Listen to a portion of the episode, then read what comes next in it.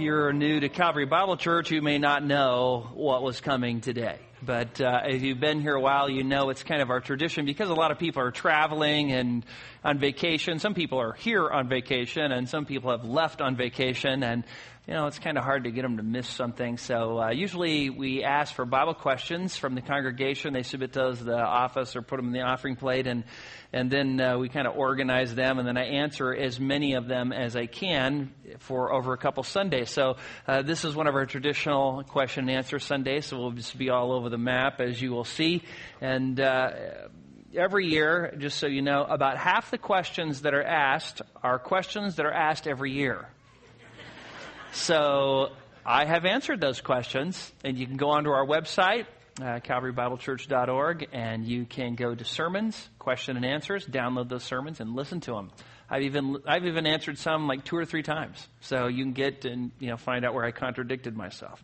Uh, but yeah, there's um, there's information, and then even if uh, you know you can't find that and you want an answer, you can always uh, talk to one of the pastors or elders, and we'll try and get you that answer. So we want you to have the answers to your Bible questions, and uh, and uh, we're not trying to hold out on you. But let's pray, and then we'll get into our uh, many uh, questions and answers for this morning. Father, we come before you as a people, grateful that we can worship in this place in peace, that we can, by your grace, um, sing songs to you, give to you, fellowship with one another, hear your word preached, and Father, all the other blessings we have, sit in cozy pews, and it's just very peaceful. We're thankful for the peace that we have um, generally in our country. And, and Father, we just think of all the nations around the world who are rioting. I think there's five or six countries now who have decided, mostly among the youth, that rioting is a good thing and plundering is a good thing. And Father, this is all a demonstration of what happens when people reject you as their God and reject your truth as their standard. And Father, we know that our country is really not much better or any better at all, and that any time uh, we could have riots breaking out here, and the peace and the comfort we now enjoy might be gone. And yet, Father, those people need Jesus, and we are the ones who have the gospel. So may we not uh, bury it uh, in the ground, but Father, may we live it, may we speak it, May we be bold to take opportunities and pray to have opportunities from you so that we can declare your truth and, Father, that sinners might be saved. Father, we know that any day we might be with you. And so, Father, we look at the world and are grieved at all that is going on, but may these trials and may these um, riots and bombings and all the things that are going on just be a wake up call to many that we have lost our moral compass because we have je- rejected Jesus Christ as our Lord and Savior. So, Father, may we be part of the solution and may we fix our hope on you, not on our government or laws or police, but, Father, on you alone. And Father, may you receive all the glory and honor and praise as we do that. We pray in Jesus' name. Amen. Well, uh, when we get, I get can, uh, questions. Actually, Ruth gets them, and she compiles them into this big list, and they're just all over the place. I kind of go through and kind of organize them into groups so that uh, hopefully I can answer them in kind of little clusters of related things. And so that's what we're going to do this morning. We're going to start out with some questions related to the Bible. These are going to have some pretty short answers to them, but they're just things that people ask. And so I thought, well, they're all in this category, so we'll go ahead and go for it. But um, uh, the first question is this why does the English Standard Version of the Bible not capitalize the pronouns for God and Christ? And so when, it, when it's speaking of God and Christ and it says, you know, he or him, it doesn't have it in capitals, and they're asking why that is. Well, the basic reason is that it's just a stylistic preference. The ancient manuscripts uh, kind of come in two forms, which are kind of interesting. One is all capitals. So every every letter of the Greek, you know, manuscript is all capitals. So in that case, if you followed the Greek, you would have all capitals. And uh, other ones are hardly any capitals at all. So uh, they're not in, the, the capitalized pronouns are not inspired. Not only that, but um, what the difference between Greek and English is, is Greek is an inflected language. And though there are pronouns that, that are standalone pronouns that aren't capitalized, but there are also kind of endings and beginnings of words that indicate pronouns. And of course, it's very hard to you know, capitalize those or not. I mean, they aren't in the Greek. And so it's just something that uh, certain people, certain publishers have done and, uh, and not others. So it's not a matter of inspiration, it's a matter of publication. So there you go. That's why those pronouns aren't capitalized. Secondly, who arranged the books of the New Testament? And why was Matthew first? And this is very interesting. Um, if you uh, first, you need to understand that when we talk about the books of the New Testament, we're really talking about the scrolls of the New Testament early on.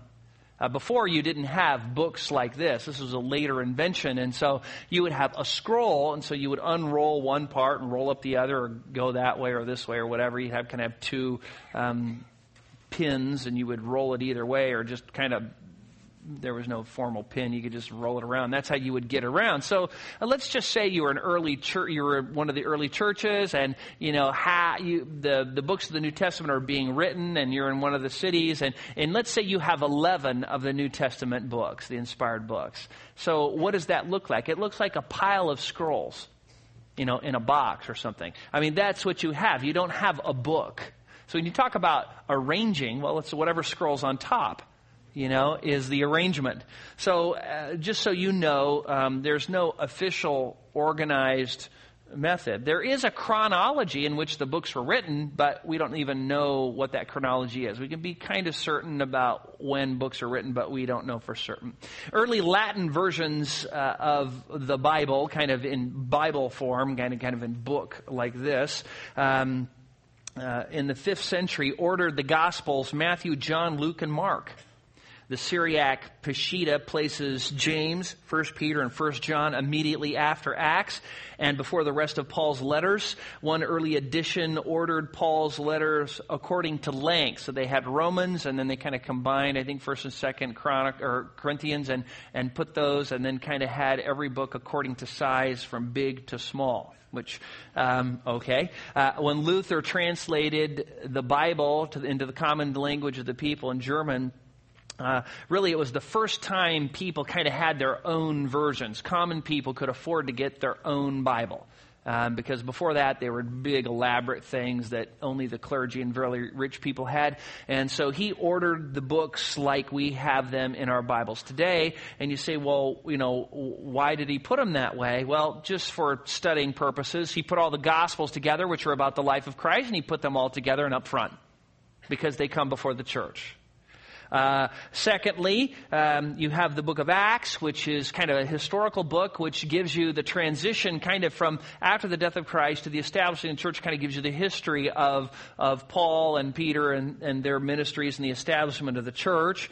Then you have Paul's letters to specific churches, which would be Romans to Second Thessalonians. And next you have Paul's letters to people, First and Second Timothy and Titus and Philemon.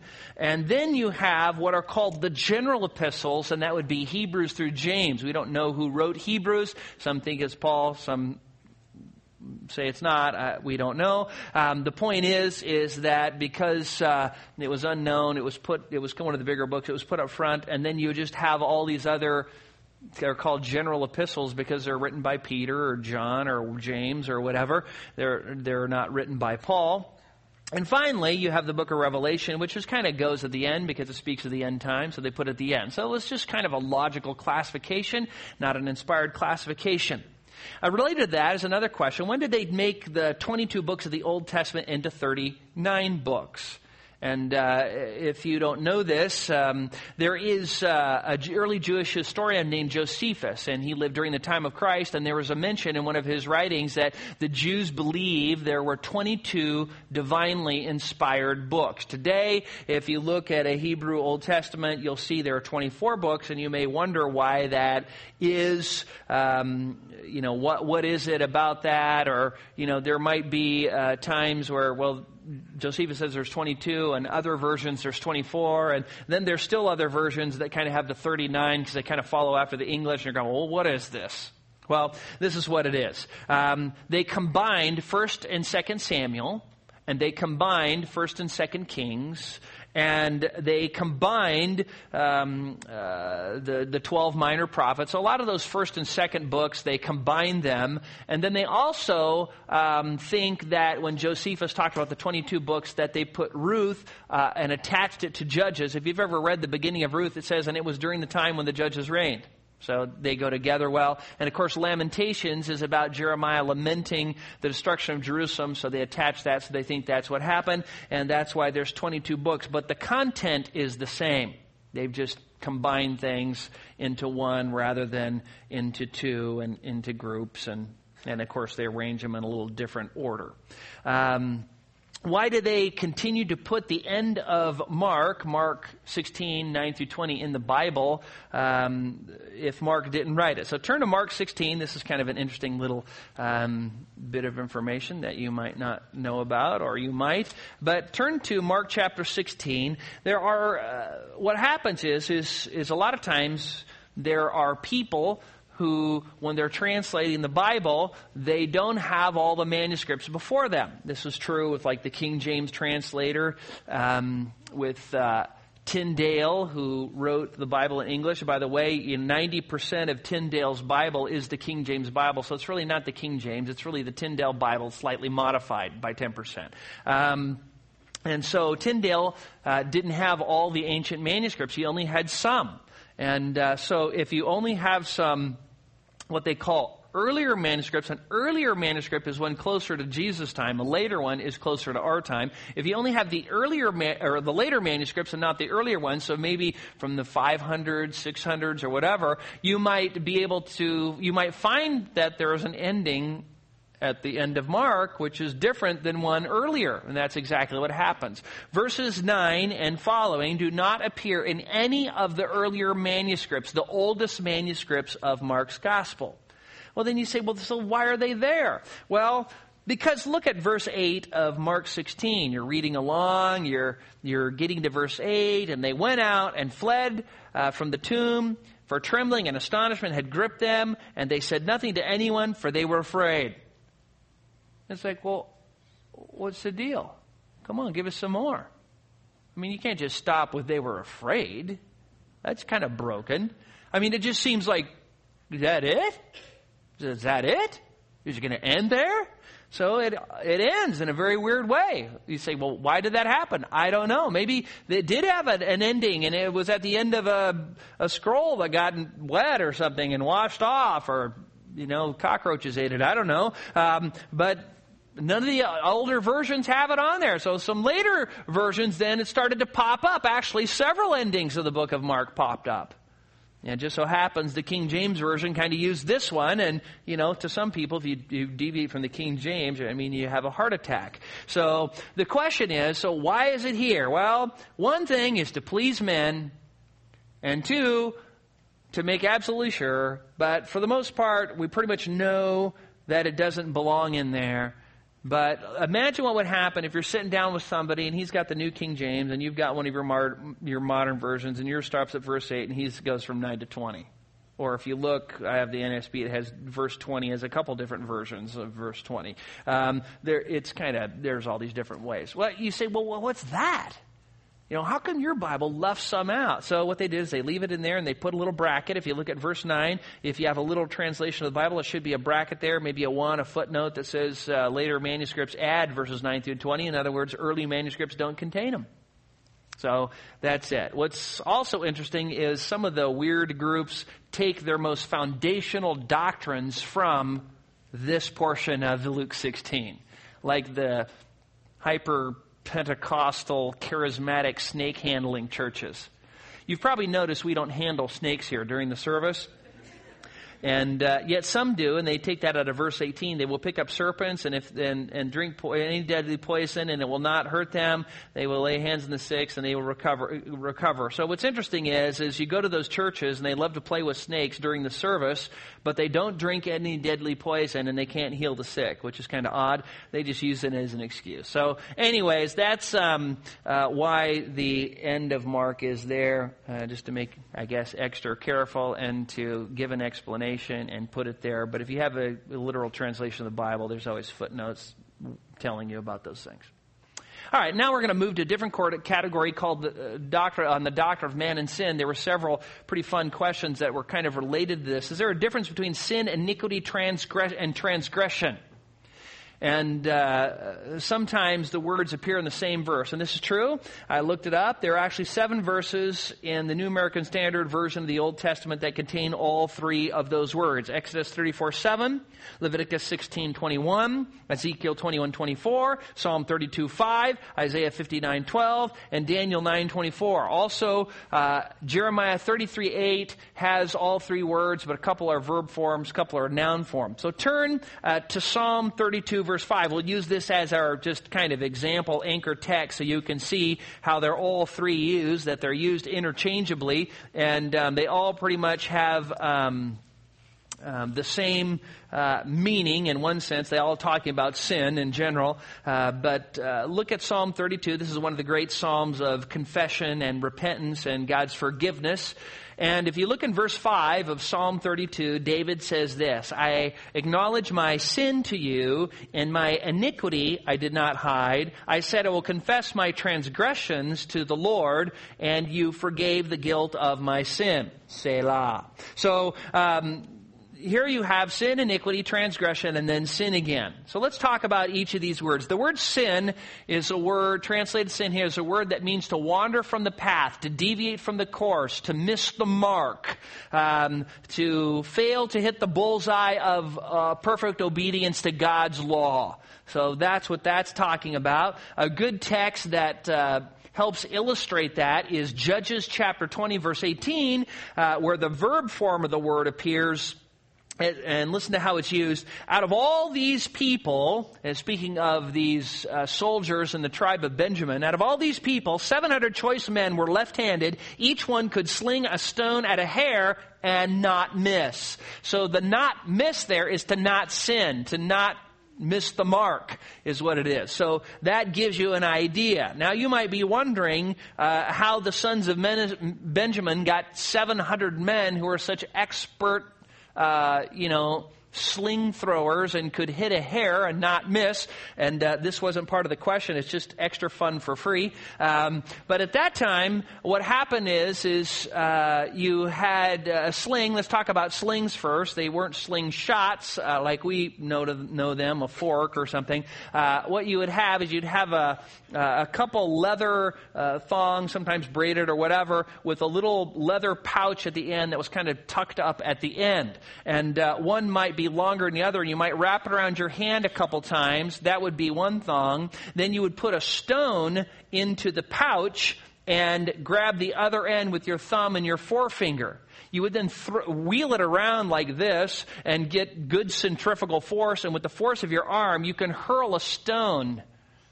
really hard, deadly hard. This is how David killed Goliath. And so they had 700 men who could hit a hair. And you may think, well, man, that doesn't seem very accurate. It is. If you practice for a while, you can get really accurate. You know, you could pop off Coke cans, no problem, off a fence rail, no problem. So these men were deadly accurate with their slings. So that's what the whole sling thing is about. Now you might ask, ask yourself, why were these men choice men uh, if they were left-handed and they could throw a sling. And this is the cool part that I'm just throwing in for free, and I'm not even going to charge you for this. Um, at that time, all cities were pretty much built on hills. They were built on hills. Remember, Jesus said, you know, a city set on a hill. They're all on hills. Why? Because they were more protected then. If you were going to attack a hill, you had to go uphill. It's always safer to be on higher ground because you can defend yourself. So they were walled cities built on hills because it's very difficult to go up a slope and then get to a wall and attack the city. So it was the safest way to do it. And if the hill was very big, they always had a road leading up to the main gate. That, that road uh, always went up spiraled uphill to the left. And that road was called a glacis. And you say, well, why was it called a glacis? Well, because they would get stones, they would make the pavers smooth, and it was not only tilted obviously downhill, but away from the top of the hill, so it kind of had a double camber on it a little bit, and they would put sometimes oil on that. You can imagine trying to hike up a road to attack a city on a smooth, slippery road. That would be difficult, right? Not only that, most people are right-handed or left-handed. Right-handed. So if I'm going to go up and I've got my shield in my left hand, my sword in my right hand, and I'm going up the hill this way, and the city's this way, what do I expose? My whole body. So then I have to do is I have to put my sword away, hold my sword or my shield with my good hand, and then try to fight with my bad, you know, like a girl. do not do that. Okay, so that's how it was. You know, I mean, I mean, it's just bad. I mean, if, you know, if I ever try and throw a ball with my left hand, it's like, you know, it's like, what happened? You know, it's just, it's broken. It doesn't work that good. So, all cities had this kind of technique because they knew most people were right-handed. They're all going to be holding their their shield with their good hand, then they have to fight with their, their sissy arm.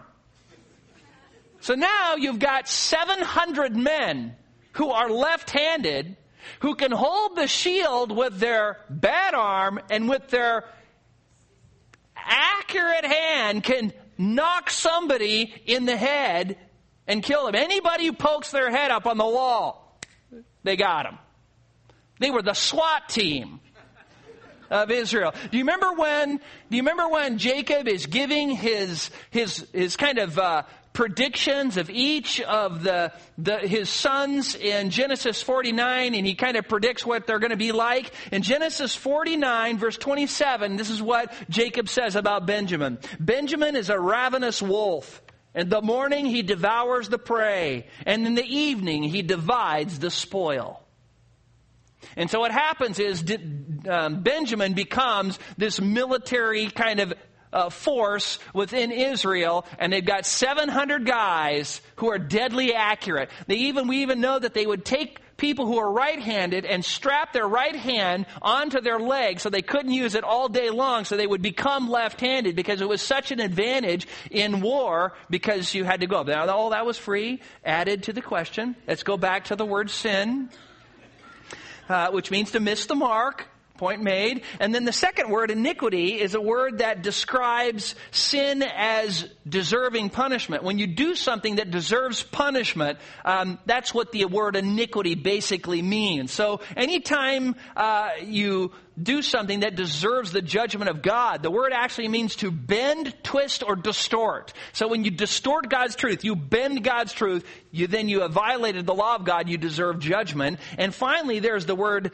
uh, translated transgression, and it means really to cause a breach or a fracture in a relationship so that there is war or enmity or strife uh, between two parties. And so all three of the words, though, describe sin. They're just synonyms for sin, but each one has a little bit different root meaning. There you go. Secondly, if someone asks you a question and you phrase your answer in such a way that it is truthful, but you know is misleading to them, is that a sin? Now, this is such a good question. I love questions like this.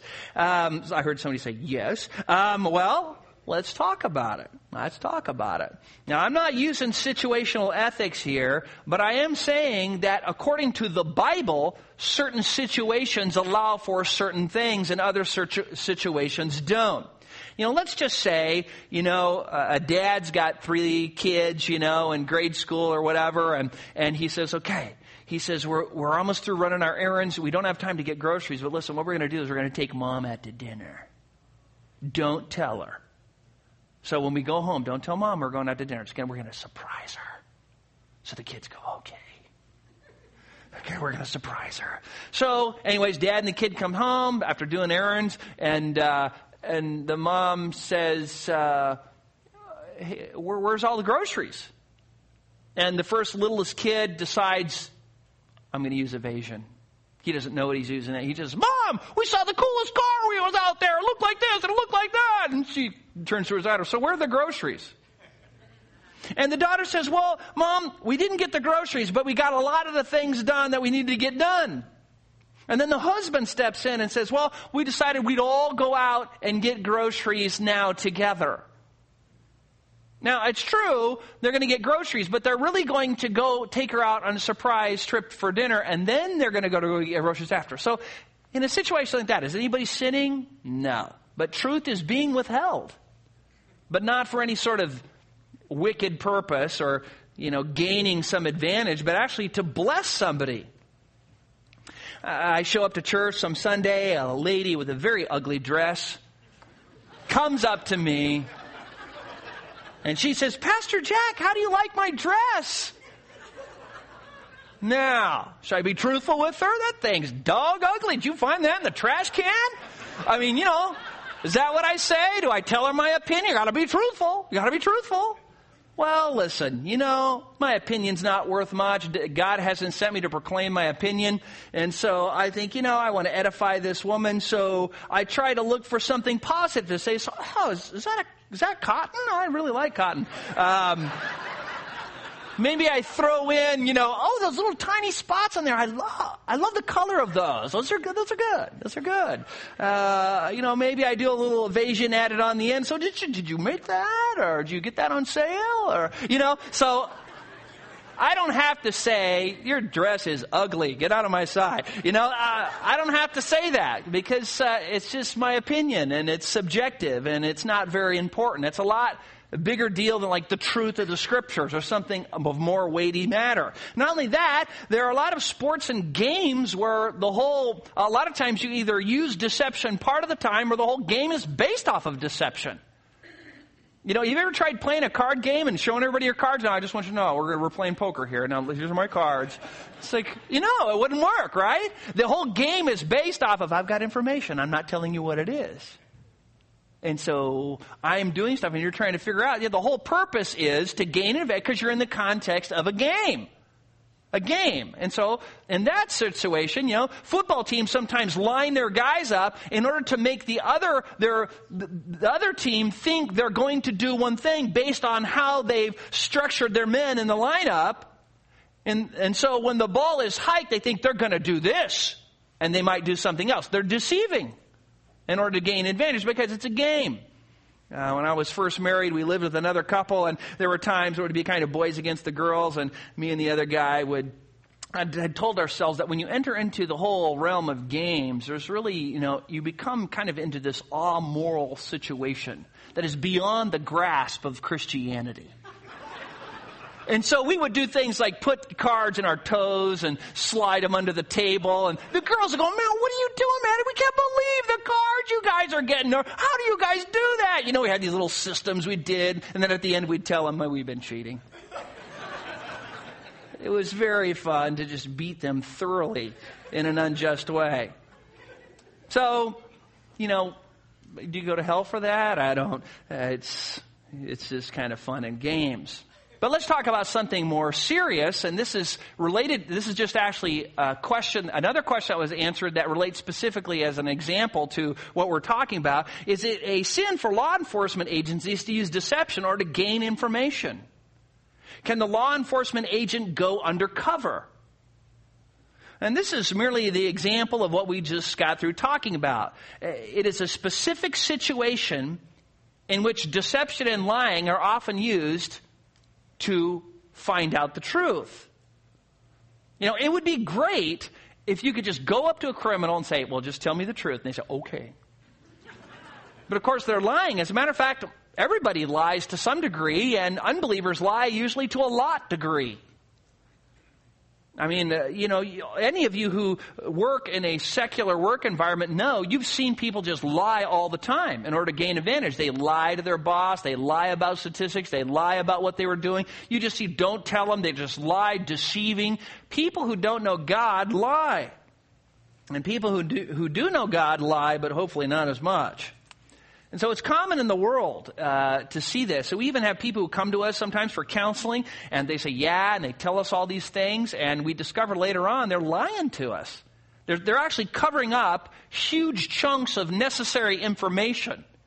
And then we kind of bring it out, oh, oh yeah, I forgot. Don't you think that might have been? And a lot of times they want to use us as implements of revenge on people or whatever. It's very interesting. I have people cry, weeping, weeping about I am this and I did that, and no, they're lying. Um, you know, the it happens. We're liars, uh, but it's not Christian behavior. Lying and deceiving are clearly sins. Uh, Revelation chapter twenty-one, verse eight says, "Liars will end up in the lake of fire." Um, it's not something that any Christian should be doing in general, although there are certain conditions, certain contexts in which the Bible might give credence to uh, deception, and we'll talk about these. So you're a police officer. Um, why are you deceiving? See, that's it. When I lie, I'm usually trying to get power, control, an advantage. I'm doing something for myself. But when you're a police officer, if you deceive, if you uh, set up a sting, if you do something like go undercover, are you trying to hide the truth?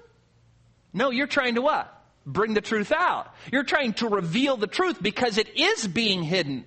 But you can imagine how ineffective it would be to be, you know, on a stakeout and you go up to the house you're staking out, knock on the door, hey, uh, we're the police, we're staking out to, you know, try to catch you in something wrong. We just want you to know we're here because we're honest police officers you know, then the guy would never come out the front, and uh, eventually they'd knock on the door, and no one would be home, and he'd slipped out the back window. So those are the kind of things that that go on all the time. So remember, uh, uh, here's an example. Remember the two mothers that um, both had babies during the reign of Solomon, and one during the night laid on the baby and killed it, and saw that she killed her own baby. She was in so much grief, she knew another gal had had a baby, so she took her dead baby, put it next to the other woman, took the other woman's live baby, and back. And in the morning, the one woman woke up and thought, "This isn't my baby, and it's dead."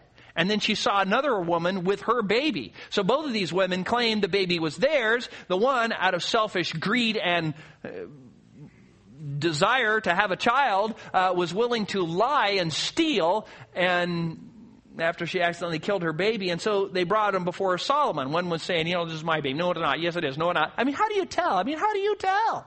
That is just a nightmare. You're thinking, oh, great. I wasn't there. No one was there. So there's a couple women. Who knows? Well, Solomon was smart. So he says, well, bring the good, the live baby here and let's cut it in two. Now Solomon was not going to cut that baby in two. But what he knew is, is that any mother who loved their child would rather give up the child so that it could live than to have her child die so she could keep half of it. So immediately one of the women said, no, no, give her the baby. He says, that's the mother. He used deception in order to bring out the truth and serve justice. So there's examples like that in the scripture. Not only that, you even have God commanding deception at certain times. For instance, in Joshua chapter 8 verse 2, um, uh, you shall do to Ai or Ai and its king just as you did to Jericho and its king. You shall, shall take its spoil and its cattle as plunder for yourself. Set an ambush for the city behind it. You say, well, an ambush? Yeah, an ambush is when we come to you and we start fighting and then we go, oh no, they're winning. And then we run and they go, yeah, they're fleeing. Look at it. And then they all follow you and then you come around from behind and attack them. Ambush. Deception. Gaining advantage. So even times like that. So the answer is when in certain contexts that are proved by the, there are some biblical examples, deception or leaving out part of the information would be acceptable. In the context of games that are based off of, I'm not telling you what I have, you know, I'm not telling you my stratego pieces and where, you know, my flag is, so you can't get it. You know, I'm not going to say, okay, here's my flag, you can go for it. Um, you know, I'm not going to do that because the game is based off of that that would be okay too. But in any sort of serious, did you lie to your father? And if they did and they say no, then that would be major serious. In our family, our kids got two heinies for that one. We would give them a spanking and then talk to them about it, and then we'd give them another one, twice for deception. Um, so what I would encourage you to do is just you look at each situation. So if there's something in your life and you're thinking, you know, I didn't tell the person all the truth. And so am I deceiving them? Well, what is your motive? What is your goal? Do you need to tell them all the truth? You know, if you're up, I know, oh, you know, I swear to tell the whole truth and nothing but the truth, so help me God. You better tell the whole truth and nothing but the truth, so help you God. So, anyways, that's the answer to that one. Depends on the situation, the weight of the issue involved. All right, and let's talk about salvation, doctrine of salvation. And uh, actually, I have a couple questions here. We're only going to be able to get to the first one as I discovered the first service. Um, please explain the difference between Calvinism and hyper Calvinism. This is a very fun question. Um, this is uh, this is a very fun question. First of all, you have to say, what do you mean by the term Calvinism? Because there's a lot of definitions out there. Do you mean what Calvin taught? That was according to the Bible? Or do you mean what Calvin taught, whether it was biblical or not? Or do you mean what Calvin taught and others say he taught but did not? You see, this is the kind of thing that is confusing. Because there are a lot of people who call themselves Calvinists and they teach some of what Calvin taught, but other things he didn't. So are they Calvinists? Well, they, uh, you know, are. By the way, Calvin would throw up if somebody called themselves a Calvinist in his presence. You're just a Christian. You're not a Calvinist. Um, but the, the word has different meanings, and so you kind of have to sort that out. Many Calvinists are really too lazy to study the Bible for themselves. And I see this a lot with young men. What happens is they come to Christ and they're really excited and they're learning about theology and they get a couple reformed books and they get them and they read them down. They go, man, I'm a Calvinist. But they haven't gone through the Bible. They haven't studied the Bible. They haven't looked up all those verses in their own context and come to their own conclusion. They haven't even read Calvin. They've just read other people who call themselves Calvinists and they think they're Calvinists because they align themselves with what other people wrote, not the scriptures. But believe me, Calvin's not going to be on the throne when you get to heaven. Jesus is.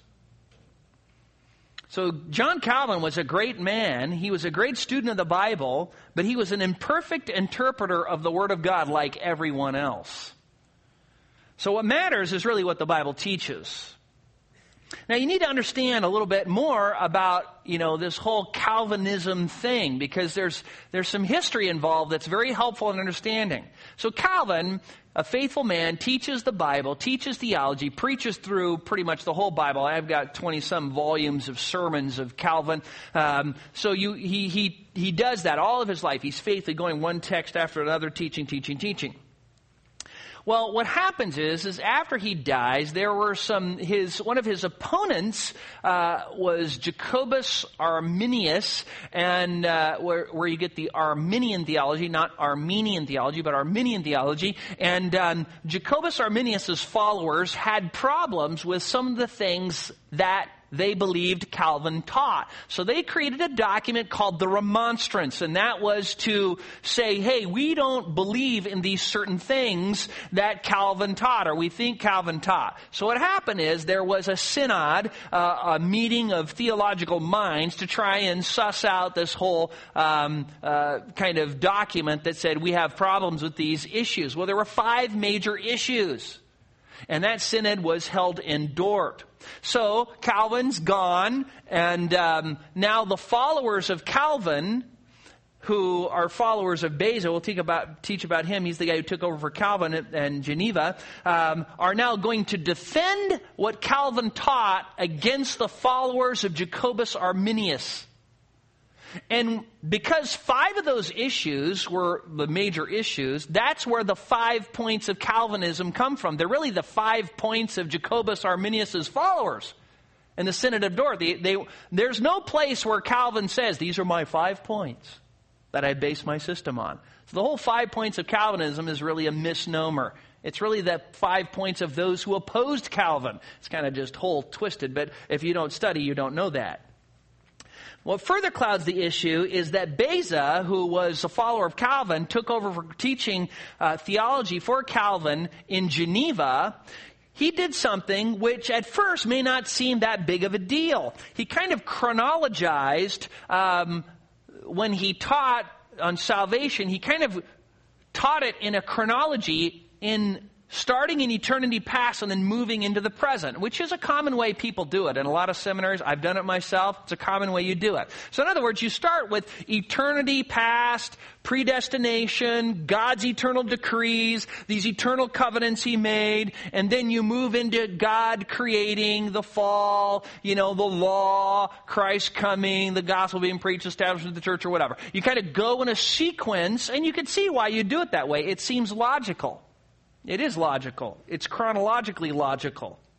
The problem is, is Calvin didn't teach that way. You say, well, what difference does it make how you move the pieces around? Well, it makes this difference. One, if you start with eternity past and talk about predestination, very first thing, then predestination becomes the point of your theological spear. It becomes the hub of your theological system because it's the first thing you talk about and then you try to shove everything else through this grid of predestination and election. Calvin did not do that. If you read his Institutes, which is his, his kind of magnum opus on what he taught in theology, there are four books or sections within his Institutes. The first three deal with the gospel. God the Creator and God the Redeemer and how to appropriate God's grace and salvation. The last book is about the church. So really the first three major sections in the institutes are all about the gospel. And guess where eh, predestination and election come? At the very last part of the third book. So he told, taught people about God, who God was, that he was a redeemer, that he was a creator. He then talked about God's plan of redemption. He talked about Christ. He talked about the gospel. And the very end, predestination election. So Calvin's system was gospel centered. Beza's was predestination centered. That is why if you talk to a hyper Calvinist, they have a predestination centered theology. And they are always talking about it. Whenever you talk, well, that they, they're always going back to predestination because it's it's kind of the grid. They sift everything, and that's why they get distortions uh, and go astray from the scriptures. So they're always talking about predestination, and they're bold to declare that Calvin you know, I'm a Calvinist, but they're really not Calvinistic at all. They're kind of Bezaites gone amok.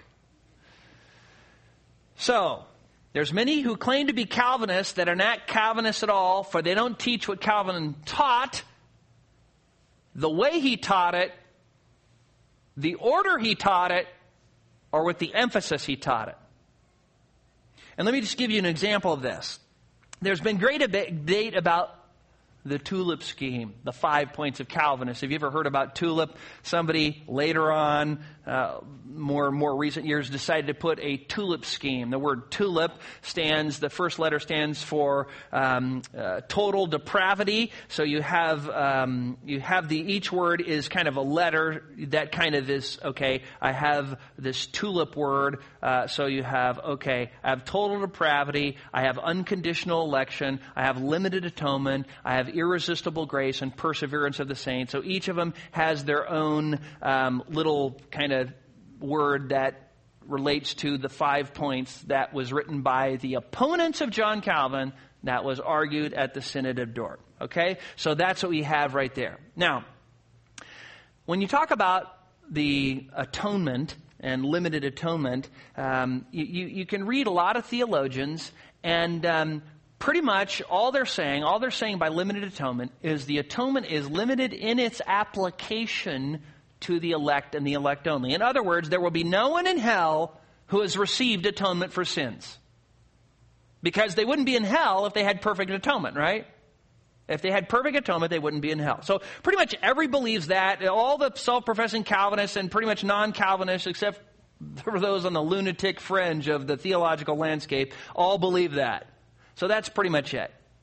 That there's sharp lines of disagreement about certain things like the extent of the atonement, or the intent of the atonement, or the application of the atonement, or the purpose of the atonement. Some like to approach it from what was the extent of the atonement? Like, how many people actually get their sins atoned for? Well, the elect and the elect only. When others hear that, they hear, well, what is the extent of the death of Christ. Well, that's a whole different question than the extent of the atonement. Others hear, what is the extent of the death of Christ as far as the expiation of sins? You think, well, what's expiation? Expiation is the appeasement. Appeasement. So, in other words, some will say there's a difference between what is able to be appeased by the death of Christ and what actually does get atoned for. In other words, they would say that the, the atonement of Christ was sufficient for all, but it is applied only to the elect. Now, ad infinitum, ad nauseum. I mean, those go on forever and ever. I could just give you views after views after emphasis after emphasis, and we could just all fall asleep and petrify in our pews, um, talking about how everybody tried to say John Calvin said this and John Calvin said that, and no, he didn't. Yes, he did. No, no, no, no.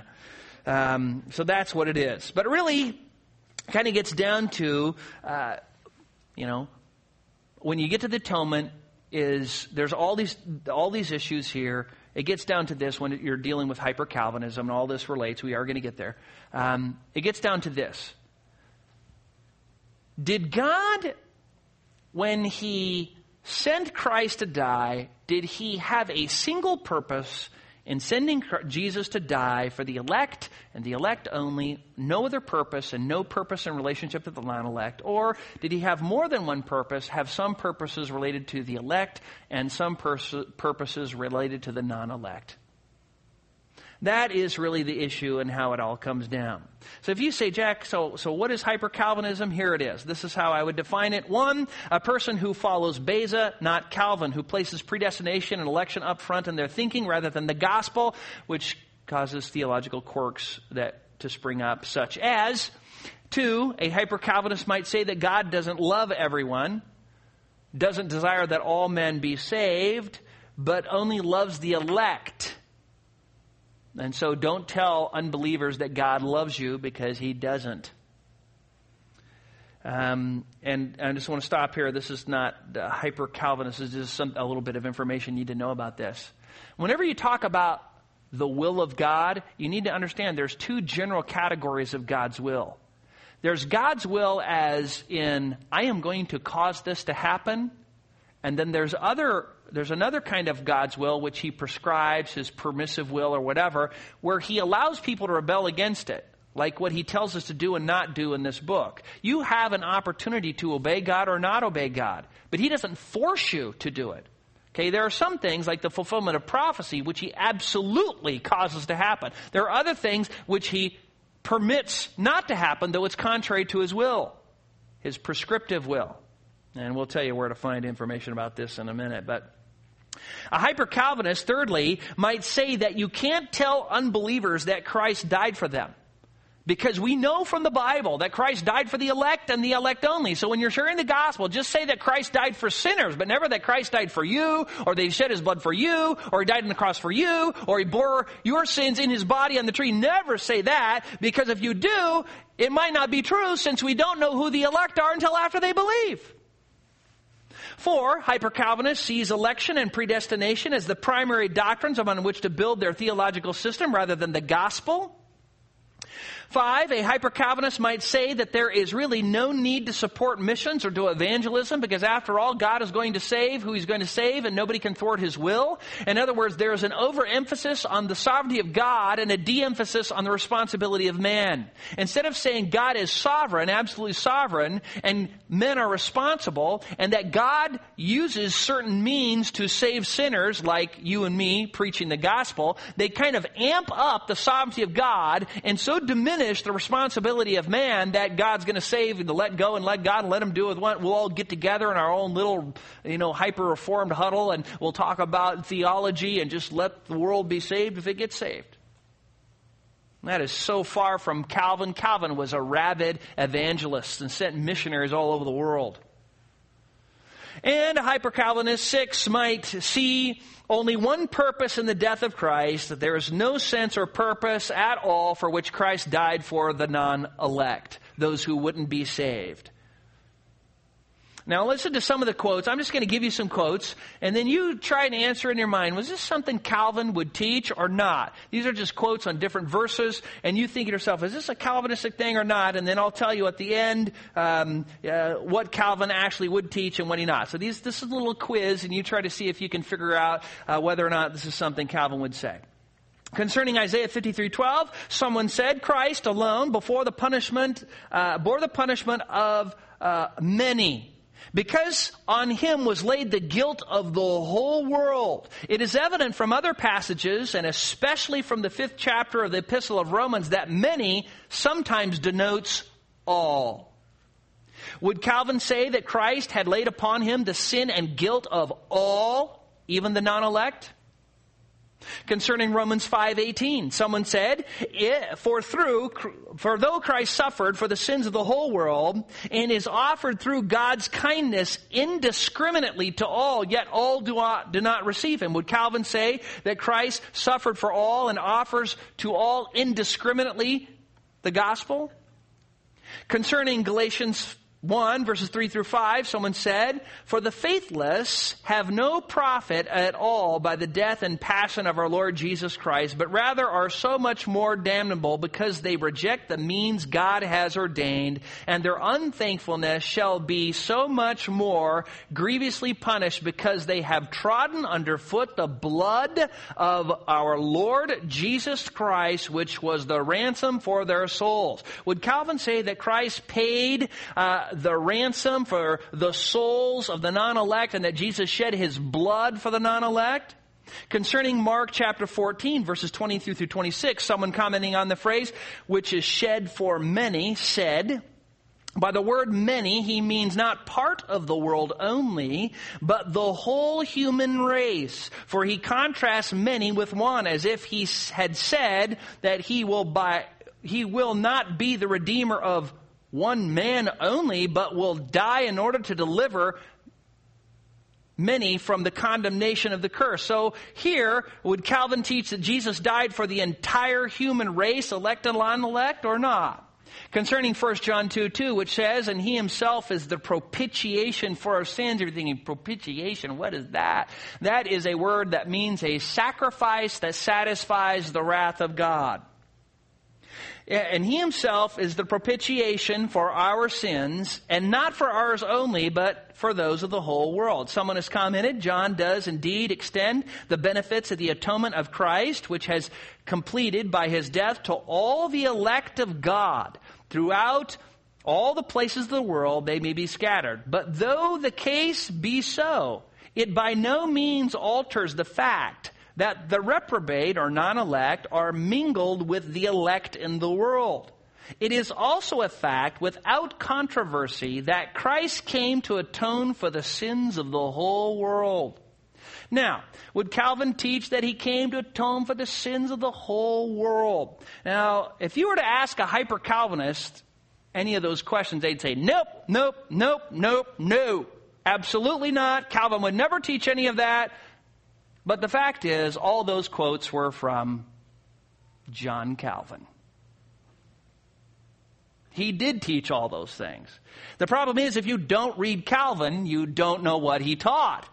And so there has arisen a very um, aggressive, younger, narrow minded, non Calvinistic group that claims to be very reformed and Calvinistic, which really aren't Calvinistic at all. I recently read an article from the Scottish Journal of Theology, volume 64, uh, number 3, uh, in an article edited by Kevin Kennedy called Hermeneutical Discontinuity Between Calvin and Later Calvinism. That's a good article. It demonstrates a couple interesting things. Uh, that he brings out, which I just kind of approve by quoting all those verses of Calvin. Of course, I deceived you. You didn't know it was him until the end. Um, but the point is here they said there are two things that have obviously happened. Later, later Reformed people who claim to be Calvinists did two things which distorted what Calvin actually believed. One, they would go to certain places in Calvin's writings to show that Calvin believed that the word all doesn't always mean every single all inclusive all. For instance, you spill your milk and it was all over the kitchen floor. Well, now does that mean it was all over every single square inch of the kitchen floor? Well, no. It means it was all over this one area. You don't mean all, every floor or the whole world or every kitchen floor. your all is defined by the context. And Calvin admits that sometimes the word all, because of the context, means all of a certain group, like the elect. No problem there. The problem is, is they take those passages where Calvin affirms that and they try to foist it upon other passages where Calvin does not mean that. In other words, when it says that he died for all or as a ransom for many or, or all, uh, they'll say things like, well, the all doesn't mean all there, and even Calvin himself will tell you, and then they go to these other passages. But the fact is, as I just read, Calvin believed Christ died for all. I mean, it's beyond dispute if you read Calvin. Secondly, the other thing they did, which is related to this, is they took the word many and they said whenever Calvin uses the word many, he means, he doesn't mean everybody all inclusively. But actually, when you look at how he uses many in these words, and again, I just quoted you some of the verses that use them, um, when he uses many, Calvin used it as apart from Jesus. Not all, including Jesus, but the many other than Jesus. He shed his blood for the many. We read that verse from Mark, which means according to Calvin, every single person in the whole world, the human race, the not elect and the non elect. So, by taking these two assumptions, which they have wrongly interpreted Calvin, they've then based their whole, you know, Jesus died for the elect and the elect only, this hardcore thing. Now, this is just one example of many that we could use from the followers, quote, followers of John Calvin, who really are not the followers of John Calvin. So, with that, we're going to stop. We, next week, we're going to start out with the question that I wasn't able to get to this morning, and that what is the difference between predestination and double predestination? So we will deal with that the beginning of next week, Lord willing. Pray with me. Father, we are thankful to be here today, and it was fun just answering some of these questions. I just pray that we would all be thankful um, that you are a sovereign God and that we would all be responsible to rely on your grace and do what you have asked us to do. I pray, Father, that we would not be those who are contentious and combative and really obnoxious and neglect our responsibility to share the gospel, that we would not make predestination the center of our theology, but the gospel. And Father, may we remember that it was given to us as an encouragement to us, not as a hammer to hit people in the head with. Father, I pray that we would also just be thankful for your saving grace. And Father, I pray that as we leave here today, we would take these truths and marvel that your word has the answers. We cannot look to government, we cannot look to men, we can't even look to theologians to give us perfect truth.